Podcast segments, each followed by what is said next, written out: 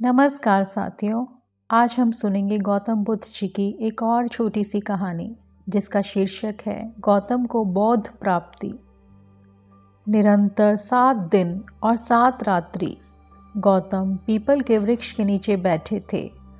उस दिन वैशाख पूर्णिमा थी। रात्रि में चंद्रमा अपनी शीतल चांदनी से संसार को अमृत तुल्य शीतलता से जगमगा रहा था।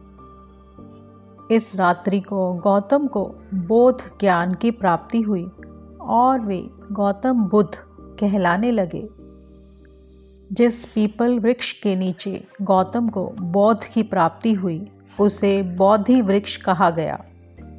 बौद्ध, गया यानी बिहार के प्राचीन मंदिर के पीछे आज भी ये बौद्धि वृक्ष और व्रजासन विद्यमान हैं। गौतम को जिस समय बोध की प्राप्ति हुई, उस समय उनकी आयु 35 वर्ष थी।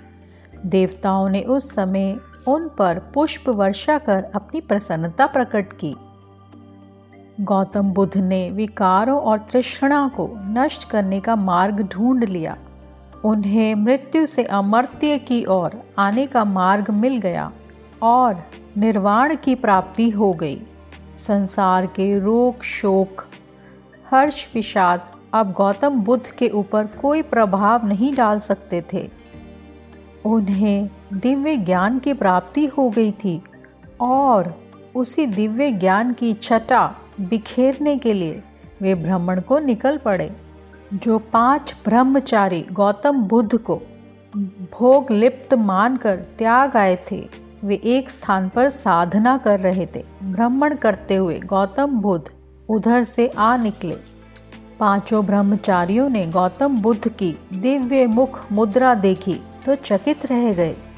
वे समझ गए थे कि उन्हें बौद्ध की प्राप्ति हो गई है। वे पाँचों गौतम बुद्ध के चरणों पर गिर पड़े। बुद्ध ने उन्हें अपना शिष्य बना लिया और उपदेश दिया। इस उपदेश में बुद्ध ने कहा धर्म परायण जीवन जीने के लिए मर्यादा का पालन करो। तृष्णा को त्याग दो और जाति पाति के भेदभाव को समाप्त करो तथा सभी से मृदुल, मधुर व्यवहार करो। गौतम बुद्ध का ये उपदेश धर्म चक्र प्रवर्तन कहा गया। ये उपदेश अत्यंत सरल और स्वीकार्य था। इससे सामान्यतः सभी का भला होता था।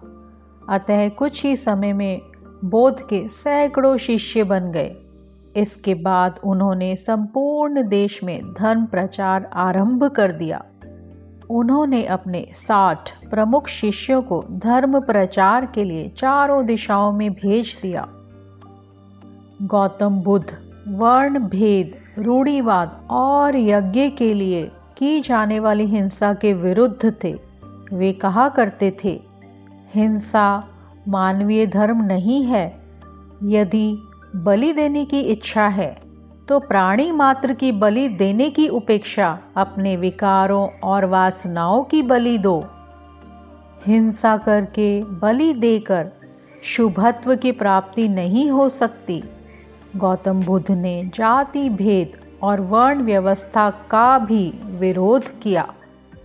इस बारे में वे कहा करते थे, जन्म से कोई भी मनुष्य ना तो ब्राह्मण और ना ही शूद्र। मैं ना ब्राह्मण हूँ, ना क्षत्रिय हूँ, ना वैश्य हूँ और ना शूद्र। ये सभी धर्म के आडंबर मात्र हैं। मैं एक सामान्य जन हूँ। जब कोई व्यक्ति संघ में सम्मिलित होता तो उससे उसके जाति धर्म के बारे में कुछ भी नहीं पूछा जाता था। उससे केवल तीन बार निम्न उच्चारण कराया जाता था।